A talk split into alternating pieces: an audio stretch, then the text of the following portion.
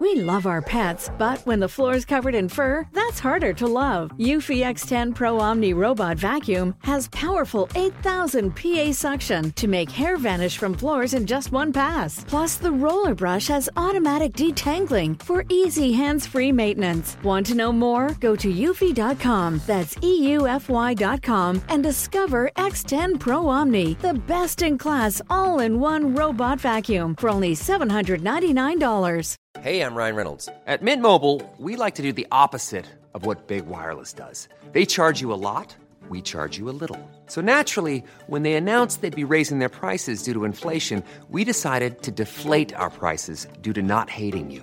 That's right. We're cutting the price of Mint Unlimited from $30 a month to just $15 a month. Give it a try at mintmobile.com slash switch. $45 upfront for three months plus taxes and fees. Promo for new customers for limited time. Unlimited more than 40 gigabytes per month. Slows. Full terms at mintmobile.com. Professor Kinsella, Dr. Ennis, how's it going? how are you? I'm very well. It's a very stormy night tonight. It is absolutely blowing the heck outside. Yeah, I feel like I'm in um, a pirate ship. The shed is creaking so much. it's a bit freaky, it is. But uh, yeah, nice to be nice and warm. Collie, you owe us a story about a spider and your shed and a jar. Remember? Oh my god, my wee jar. You need to tell us a story. Are we actually going to do this? We are going to do this. Oh, I just want to talk about ladybirds tonight. I wasn't. we get to the this- ladybirds. We this- talk about your lady bits secret. first. Go on. Yeah, my shed is away from the house, obviously, and I spend a lot of time out here working. So sometimes nature calls, and I end up like with cages half open, or especially if I'm using fruit fly or small crickets, and I'm trying to feed animals, they'll get out and they'll be bouncing everywhere. Yeah. So to save time, I had a jar that I kept in the shed that I would wee in, and then I could pour it, pour it into plants or something outside. And uh, a couple of weeks ago, nature called. I picked up the jar. I went to direct uh, the the the area into the jar. And a false widow spider jumped out and crawled up my willy, which is fucking terrifying. Oh, Jesus. Yeah, I know.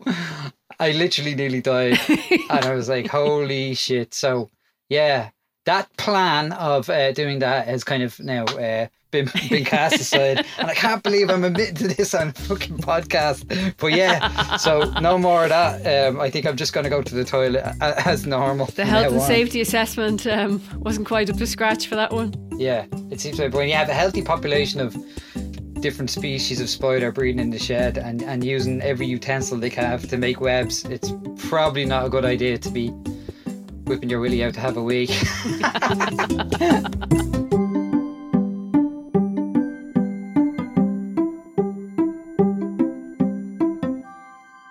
And with that, we're off. We're off, we're back. My God, that was out of left field. Um, what I was I going to say? Yeah, I was thinking we would talk today a little bit about a fairly common um, beetle that we see around our gardens and a really useful little creature, but a lot more interesting than people give it credit for. And it's the ladybird, yeah. Um, ladybugs, obviously, in the uh, United States for the tree listeners we have over there. We call them ladybirds or lady beetles, and that's like throughout different languages. Even the Germans have a lady beetle name for it. And and the reason for that is one was that early statues and depictions of Mary, the mother of Jesus, would have had that kind of Red cloak. re- red cloak around her. And then another reason is because sometimes the crops would be invaded by aphids and other bugs that were harming the crops. And of course, people would pray to Our Lady uh, for assistance in this matter. And you would get swarms of these hungry beetles showing up Yeah. and eating all the pests. Yeah. So again, they were associating the beetle with Mary. So it's two kind of interesting uh, myths. I don't know how much truth there there is in it, but yeah, very interesting. But the other story that I heard about where the ladybird got the name is there's lots of different species of ladybird, and we go through them in a minute. But there's one species that has apparently seven spots on it. hmm That's our most common one. And the other story that I heard about where the name comes from is that, yes, the red colour represents the cloak of the Virgin Mary, which she used to wear or be depicted wearing in older paintings and statues. And apparently, the seven dots also represented the seven sorrows and the seven joys of the Virgin. So that was it as well. Yeah. That's right. That takes me right back to Catholic school. Yeah, but I love the I love ladybirds because they're like a gateway insect into appreciating insects if you're not into them already because they're just Very true. beautiful and like I never I I always was wary about having insects maybe crawling over my hand just a little bit but for some reason ladybirds never um Bothered you? and that made it once you sort of started interacting with ladybirds, it became a bit easier to interact with other insects. For me, anyway, I found, you know, they're just so gorgeous. But come here, I have a book in front of me that uh, that Leo gave me with all sorts of information about ladybirds, and I didn't know that there's so many different species. Yeah, there's over 6,000 recorded now. Like they're all colours. Yeah. Wow. And most of them, most of them aren't what we would consider your typical lady, ladybird or ladybug. There's all sorts of blacks and yellows and Yeah. white spots and, and brown spots. Stripes even. And some of them are quite plain looking. And to a non entomologist, it's very easy to confuse them with other beetles. Yeah. And it's also very easy to confuse other beetles with ladybugs because because of convergent evolution, because of animals that do this, uh, similar things end up looking similar. Yeah. You can have things like tortoise beetles, which aren't actually part of the ladybird family, but they look exactly like them because they kind of live in this similar habitat and do a similar thing. Yeah. So uh, yeah, there really is a massive variation in in ladybird species. It, it's really cool. Can we call them ladybirds? I just think it's much more. I think we're going to call them lady. Yeah, think yeah, we call them ladybirds. They're so much more elegant than to, Yeah. to be called bugs. Yeah, so, um, what did you say? Five thousand species? Well, there's over five thousand. I'm touching on six thousand at the moment, but of course, like everything else, wow. you're going to find we're finding new insects all the time. So that number is probably just scratching the surface. So yeah, it's really cool. And and most of them are like really useful kind of uh, beetles as well because they generally are predators, especially the ones we be you know familiar with, like the seven spot you were talking about earlier on. Yeah. It's the gardener's friend. It's the one that eats the the aphids and takes out all those pest species. And that's the same for nearly all of them. Yeah. But there are species of of uh, ladybirds that are actually pest species. So, like the Mexican bean beetle is uh, one of the ladybird families, and that eats basically crops. It doesn't eat the pests on the crops.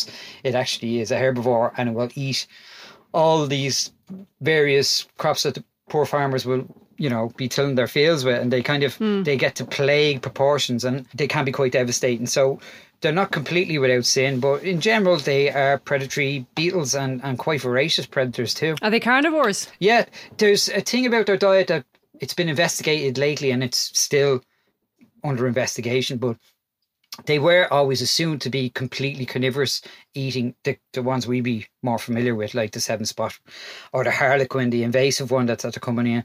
Yeah. It was assumed that they were aphid eaters and predators of, you know, uh, other beetle larvae, caterpillar eggs, small caterpillars, stuff like that. But now uh, they've examined their stomach contents and they found everything from pollen to resin to other different stuff. So they seem to be kind of slightly more omnivores than we would have first believed. But in general, yeah, as a rule, they will be considered carnivores. So, so pretty useful little bugs to have in your greenhouse. God, you don't have a steady hand now to find the stomach of a ladybird, open it, and figure out what's inside. That's amazing. Don't ask me how they do it. I just I just read the papers. I don't know how they do it. Yeah, I suppose it's like my pal, my pals up in the in the venom lab taking the, the venom out of uh, tiny spiders. So yeah, yeah. steady hands all around. Very steady hand.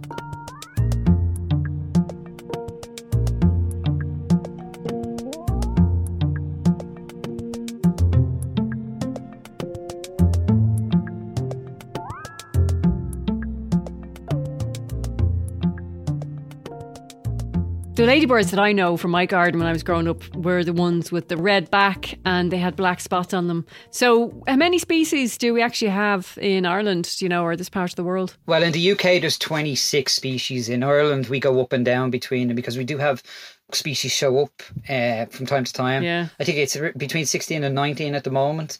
But um, Right. kind of we get as usual thrown in with the UK. So yeah, around 26 species. But then we have like introduced species like the harlequin uh, ladybird, which is brought over from Asia and has basically become an ecological disaster because it's out our native species and eating them. Right. So that's going to be here forever. There's no way you're going to get rid of it. Yeah. And Another one of those unfortunate disasters that we made. Well intentioned disasters because they were introduced because they breed so readily to greenhouses to be a kind of a biological control as opposed to a chemical control. So it was well intentioned. Yeah. But unfortunately, it doesn't always work like our pals, the cane toads we talked about not so long ago. Yeah. So when we were growing up, you know, big back garden and stuff, you're always out playing and whatever. And our dad, growing the veggies and the roses, always told us that um, ladybirds are really good for a garden. And what is it aphids that they like to eat, or is it other stuff that they uh, that they eat? Yeah, aphids and scale bugs. So it's, it's all those little creatures that kind of would feed on your, your roses, and yeah, that's what they're after. It's a re- uh, here's a really cool thing that you probably didn't know about.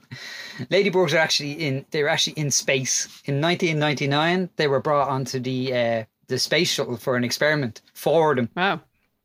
And the reason why they did that was because in the wild, in nature, and in, in like in normality, when aphids are being chased by ladybirds up a, a stalk of a plant, the aphid will react by basically jumping off the plant, just letting gravity take it take it out of harm's way. Yeah. So it will kind of just let go of the branch and fall down and get away from Mr. or Mrs. Uh, Ladybird. Yeah. So NASA, as an experiment in conjunction with some of the schools in the US, decided to see what would happen and how that, that natural kind of predator prey relationship will be affected by zero gravity. So they brought the aphids up on plants and they brought four ladybirds up with them. And they called the four ladybirds um, after the Beatles, which is brilliant. I thought it was a really nice touch. And the experiment showed that these uh, John Paul and Ringo and, and their gang were actually still able to hunt, even though it was in zero gravity. They were still able to hunt and catch the aphids, even though the aphids, when they let go of the branch, were kind of floating off around these little tubes they had them in. Wow. So yeah, it was uh, an interesting experiment, and I suppose uh, it, it, it, it was very interactive because uh, schools in the US could actually follow the experiments on the internet. So it was kind of uh, yeah, it was a nice little touch, and I, I enjoyed the fact that they called them after the Beatles as well. Really, uh, Oh, that's just brilliant. it's a good touch. Yeah, but yeah, Beatles in space. Beatles in space.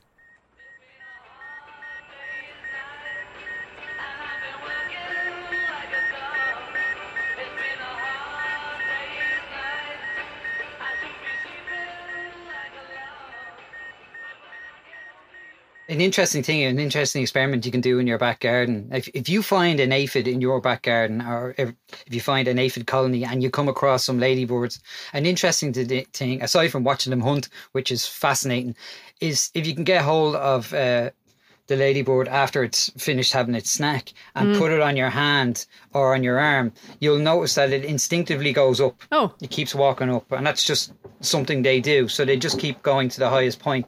That's right, they do. Yeah, the highest point. So you'll see that and it will go up to the highest point in your hand. And if you hold it in a light breeze, or even if you were to blow on its back, an amazing thing happens.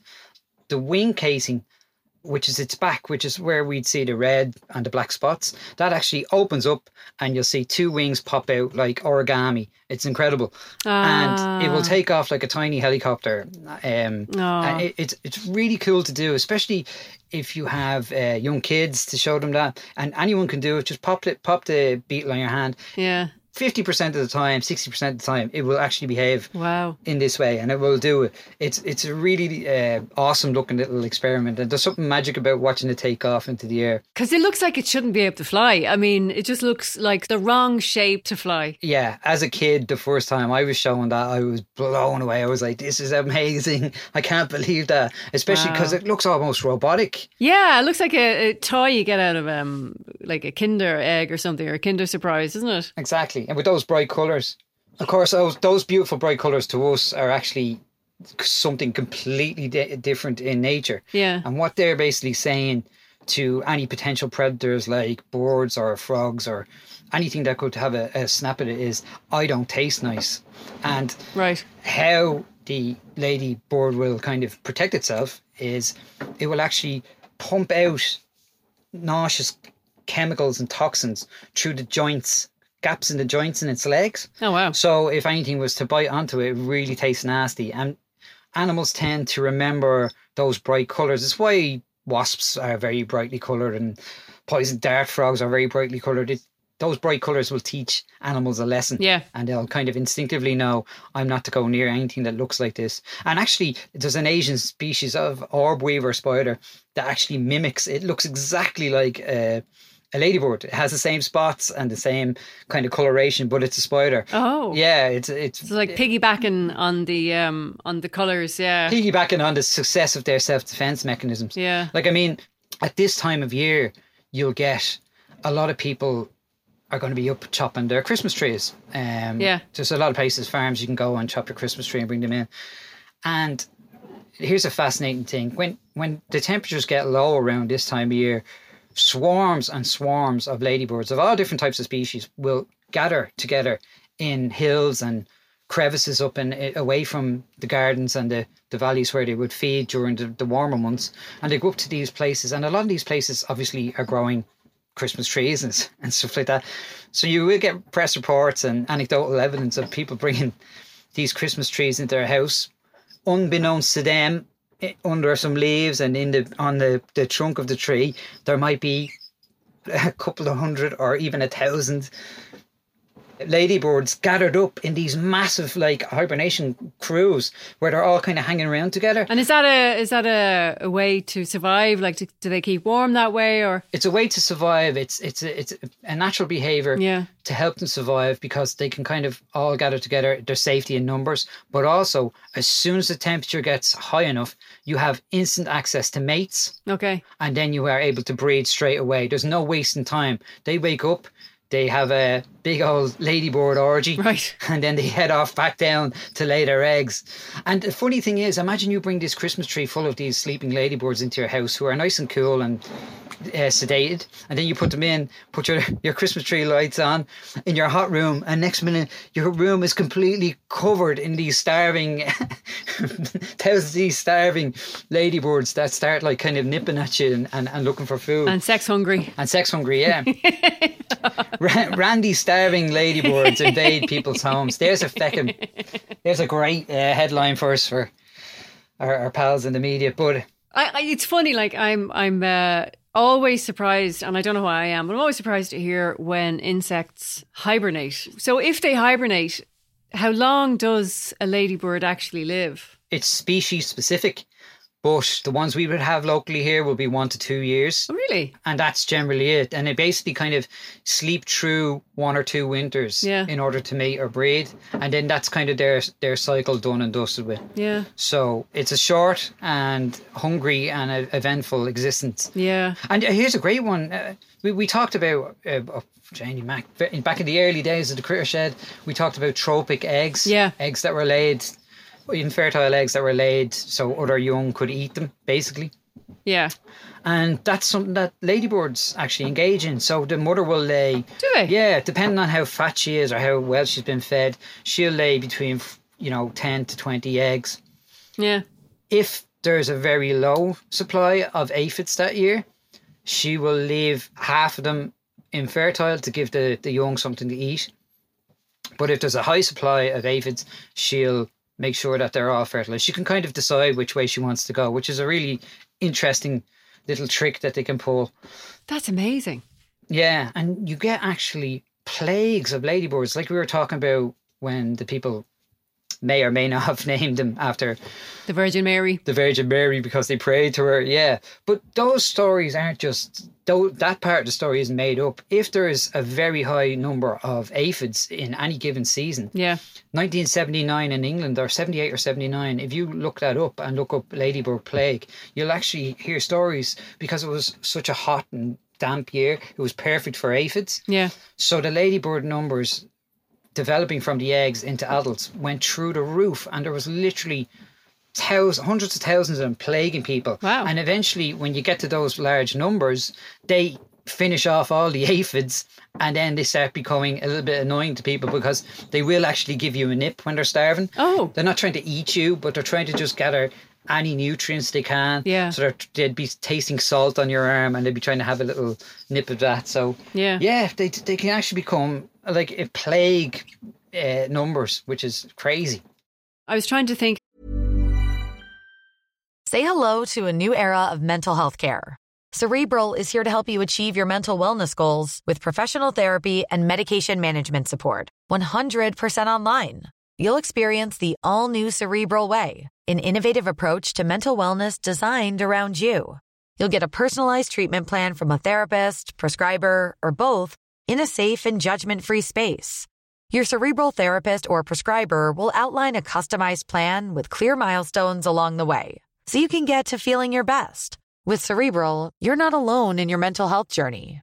We're here to empower you to live a fulfilling life. So take that first step towards a brighter future and sign up today at cerebral.com slash podcast and use code ACAST to get 15% off your first month. Offer only valid on monthly plans. Other exclusions may apply. Offer ends July 31st, 2024. See site for details. We love our pets, but when the floor's covered in fur, that's harder to love. Eufy X10 Pro Omni Robot Vacuum has powerful 8000 PA suction to make hair vanish from floors in just one pass. Plus, the roller brush has automatic detangling for easy hands-free maintenance. Want to know more? Go to eufy.com. That's EUFY.com and discover X10 Pro Omni, the best in class all-in-one robot vacuum for only $799. About the last time I saw a ladybird, and honestly, I can't remember when was the last time I saw one. I mean, when we were kids, they were everywhere. They were always landing on your hands, and you'd see them crawling up the roses. But like, how are they doing? How are the numbers? Um, it's a mixed bag. There was a survey done there a couple of years ago in the UK and Ireland, Yeah, and some of the native um, ladybird species aren't doing great because of the invasives, because of climate change, because of habitat. Because some of them will be very specialised, so some of their habitats have been messed up. You know. Yeah. So there was a decline about 20% in the native species, but there's been an increase in species like the, the harlequin and the pine ladybird. So, you know, it, it, it is a mixed bag, and you will see into the future, ladybirds in general aren't going anywhere because the harlequin is doing so well. But our, our, our smaller and our, you know, more delicate uh, native species, some of them might have to be uh, looked after a little bit more because they, they are dropping in numbers. I uh, the last time I've seen ladybirds was all throughout this summer because I was working with Trinity College doing an audit of a person not too far away from you. ah, my neighbour. Yeah, the president of Ireland, his house. So we're in uh, the Áras, which is the president's uh, house and gardens, and he had asked the college to go out there and and basically see what's living on his grounds Yeah, and they have an organic garden, a wall garden that does only organic crops and and and various vegetables and fruits. It's really good. And that place, when I say it was Ladybird Town, it was just crawling with them. wow. It was incredible. And you see all the stages of the ladybird's life. So Gosh. they have a very interesting life cycle. You, those adults that breed off in the hills uh, or when they're in their cracks and in the walls where they're hiding away over the winter, Yeah. when they breed, they instantly go to places where they know there's going to be aphids and they'll they'll taste the air and, and, and, and find them and then they'll lay their eggs, as I said, and the eggs will hatch out into these creatures that look more like the alien face hugger from Yeah. from Aliens the movie Wow. than actual ladybirds. So these kind of tubular, small, soft-bodied uh, little insects with six legs, very fast, ferocious predators, and they hatch out. And within 14 days, they'll go through four molts, which is basically shedding their skin, and then they'll go into a pupa, Wow. a pupa which kind of looks. If you were to look at it, it would look like a board dropping, which is part of its defense mechanism Yeah. so no one's going to come up and nibble at it. And then a couple of days after that, they'll emerge from the pupa as a very yellow to white looking ladybird. No pattern, no marks on it. Very yellow, white, plain kind of creamy color. And it will sit out in the sun, in the in the warm sun, and over a couple of hours to a couple of days, that beautiful color of red and the pattern of the dots will, will Ah. form up, and its shell will hard up, and then it goes off, and it starts hunting. And it's such a fast and Wow. aggressive life cycle. It's really cool to uh, to watch it. And as I said, when we were going around the college or the not the college, the the Áras. the Áras, we were amazed at the you know seeing so many different stages of the life cycle and seeing them all Yeah. doing their little thing and uh, really took me back. And again, this is something you won't see in people's gardens anymore because we're all using you know pesticides and Yeah. spraying our roses down with with these chemicals to kill off aphids rather than allowing our insect allies to come along Yeah. and do that work for us and they will they will if you give them a chance Mm. um, there's ways of removing aphids by hand but using a little cloth Yeah. until you see um, you'll see ladybirds arriving and then they'll they'll stick around and then they'll lay their eggs and you'll get more and more of them and they have a remarkable sense of direction and and they can find a way back to places as well like their hibernating spots so uh, yeah it's worth giving them a chance to get into your garden if you if you are growing stuff that gets butchered by um, aphids They have a huge appetite, don't they? They eat like I, I don't know how many squillions of aphids in their lifetime. thousands upon thousands. Like they really are like an eating machine. It's just like it, they're almost like they they they need these kind of massive amounts to of food to just survive and just to to keep going because they're again such a high energy life so fast. And, and and to get all that those fat reserves built up as well for you know, the insect equivalent of fat. But you know what i mean? Those energy reserves built up for for those long sleeps that they have over the winter before mating starts again. So yeah it's a a crazy existence for them but you know a very successful one And um, they have a particular way of defending themselves, don't they? They do. They have that that I was talking about that chemical bang that they give off, that horrible secretion, that they leak out through their the joints in their legs. Basically, Oh, right. If you were to pick one up and put it in your mouth, it would taste like I wouldn't. There's you no, know, I wouldn't. ta- I simply wouldn't. I mean, I'm assuming it would be it'd be horrible.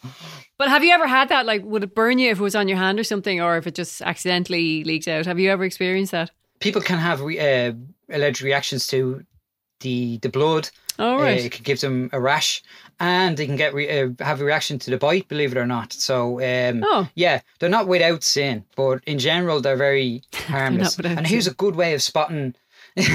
here's a good way of uh, spotting that uh, the Harlequin ladybird because intended. Harlequin ladybirds aren't like, yeah, the the the Harlequin ladybirds aren't like our our native species. In the fact that our native species tend to have like the seven spot will always have seven spots. Okay. Yeah. The twelve spot or the ten spot will always have. They they're very structured and, and kind of they look similar with small variations.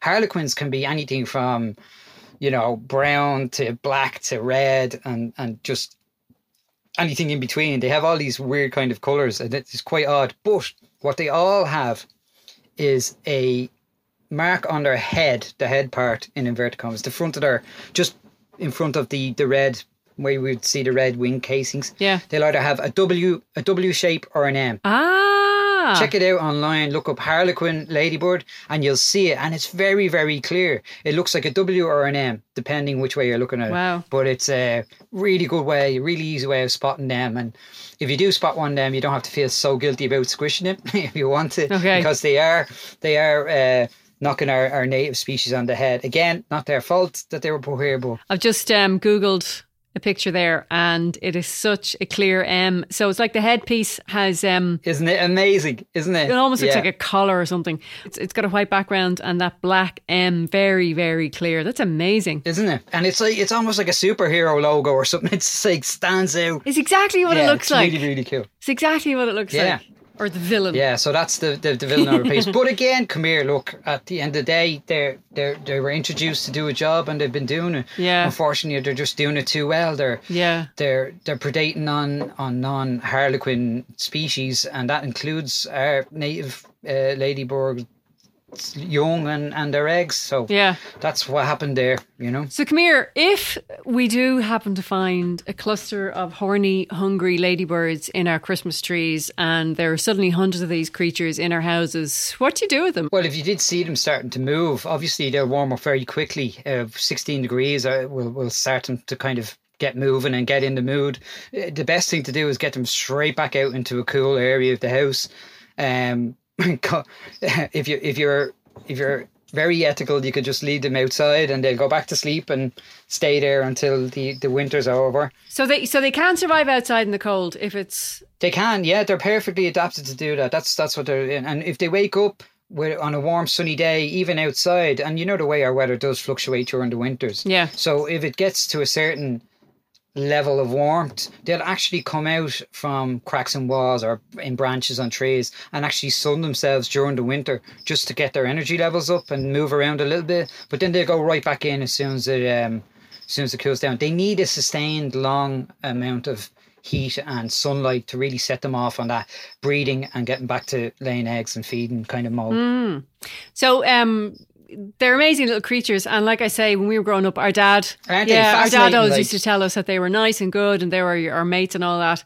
And I guess when you when you think about what they do, they eat um, aphids and pests. It's no wonder that in a lot of cultures they're associated with with luck. So I remember uh, when I moved to Germany in 1990 in May.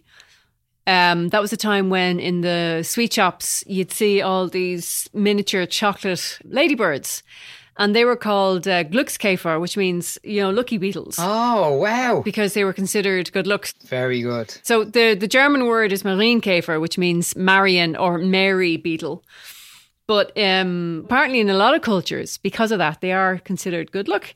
And I'm just, I did a, a bit of rooting around to see if there were any stories associated with ladybirds. And apparently, in the 1800s, some doctors used to use ladybirds to treat measles. No way. Yeah, and also some rogue dentists, probably in the 1800s as well, they would mash up ladybirds and put them into a cavity to stop a toothache. Probably with the chemicals they release, it might have actually worked. You never know. Yeah, You never know. that's true. Do you know there's actually wines as well? I couldn't believe this, and I only found that out. Um, there's wines that are actually marked with ladybird taint because when they're taking the grapes off the vine and squishing them up, they squish up the ladybirds inside them, and the chemicals that they release actually add this taint, this flavour to the wine. Oh, wow. Which, uh, which, yeah, I think is, yeah, it's very, very funny. So, yeah, it, it kind of put you off though. A bottle of Plonk when you think you're you're you're drinking ladybird juice. Nothing will put me off a bottle of plonk. Sorry, no, I'm I'm cool with that. Who's your brother? Yeah, me and you would just knock that back.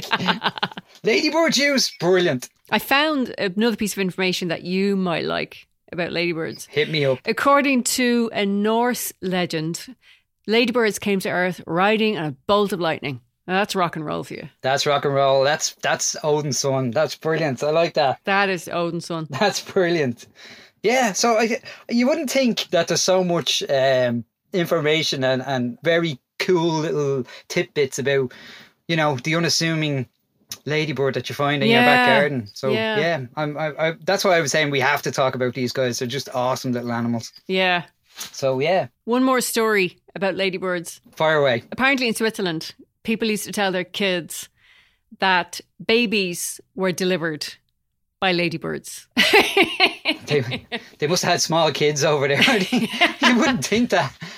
Until the storks came in and stole all their Steal all the jobs. They're taking our jobs. Yeah, Brilliant. Brilliant.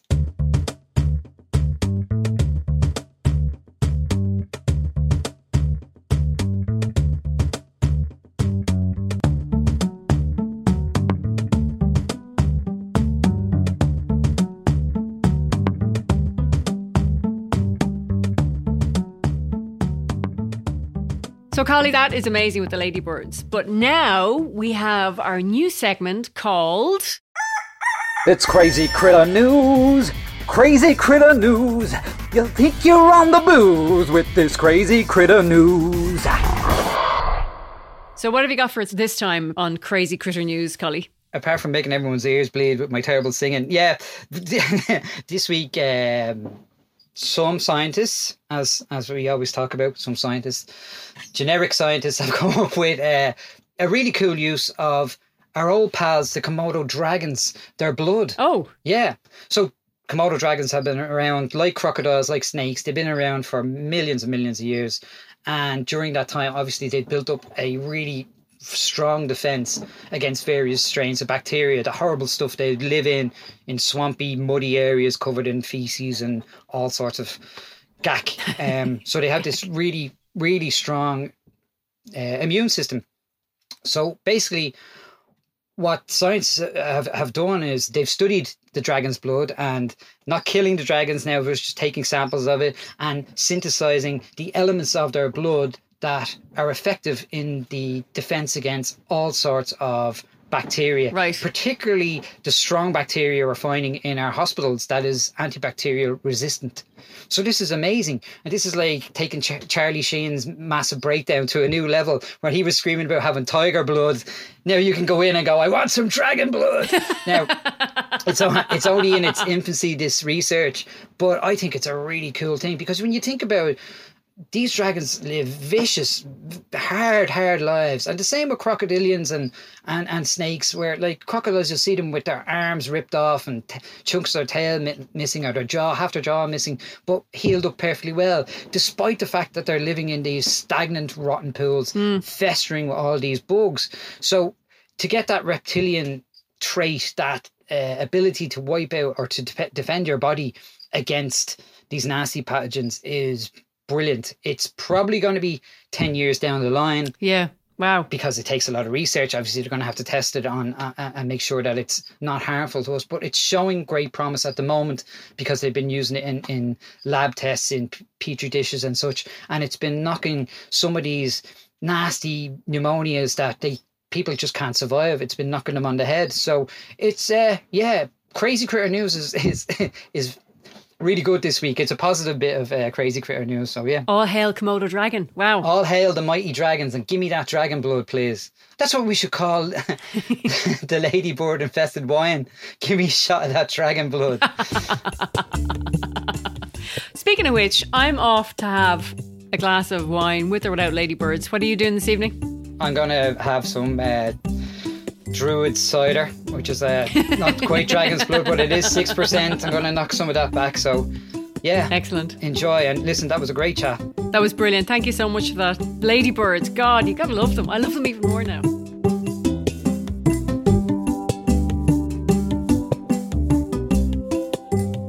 Just before we completely sign off on this episode, we have a very quick word from our friends at Dublin Zoo. Hi, my name is Brendan Welsh and I'm a zookeeper at Dublin Zoo. If you have some spare money, I'm asking you if you could help us out with our hashtag Save Dublin Zoo campaign. Unfortunately, we're hitting some financially tough times and we'd be really grateful for your help. If you visit dublinzoo.ie, you can donate, adopt an animal, fundraise, or even buy a hoodie. We'd be really great for your help to help our zoo and to help our conservation projects, of which we have 25 going in the wild. Thank you so much. The Critter Shed is part of The Warren, the home of great Irish podcasts, as is my podcast, Meet Your Maker. You can find more great shows at thewarren.ie.